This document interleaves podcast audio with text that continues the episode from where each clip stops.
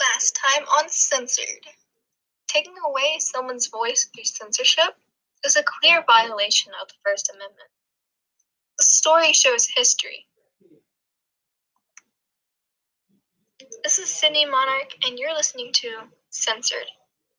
Today I'm bringing in a famous singer, Dee Snider, to talk about censorship and music.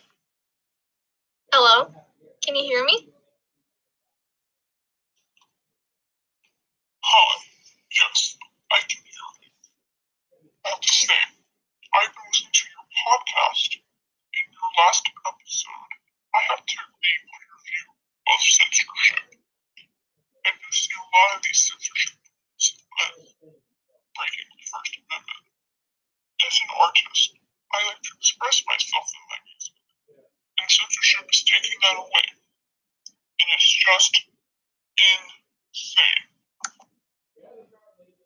I get where you're coming from. It must be hard on you. What what came up in my last episode? I had a guest talking about swear words and how they should be censored for children. What do you think about that?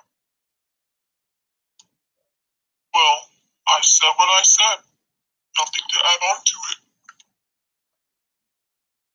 What I got from this short interview is that censorship is still censorship, even if it's one word. In a country where you have all these freedoms for the people, you can't just strip them away and believe it's all good with everyone. So that's why I decided to do some more research. Hate speech. Hate speech is abusive or threatening speech or writing that expresses prejudice against a particular group, especially on the basis of race, religion, or sexual orientation.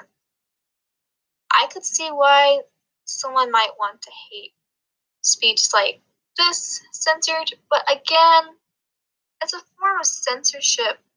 And even that Supreme Court has said hate speech is protected by the First Amendment. Should hate speech be censored? And is this a good example to have censorship? See you next time on Censored.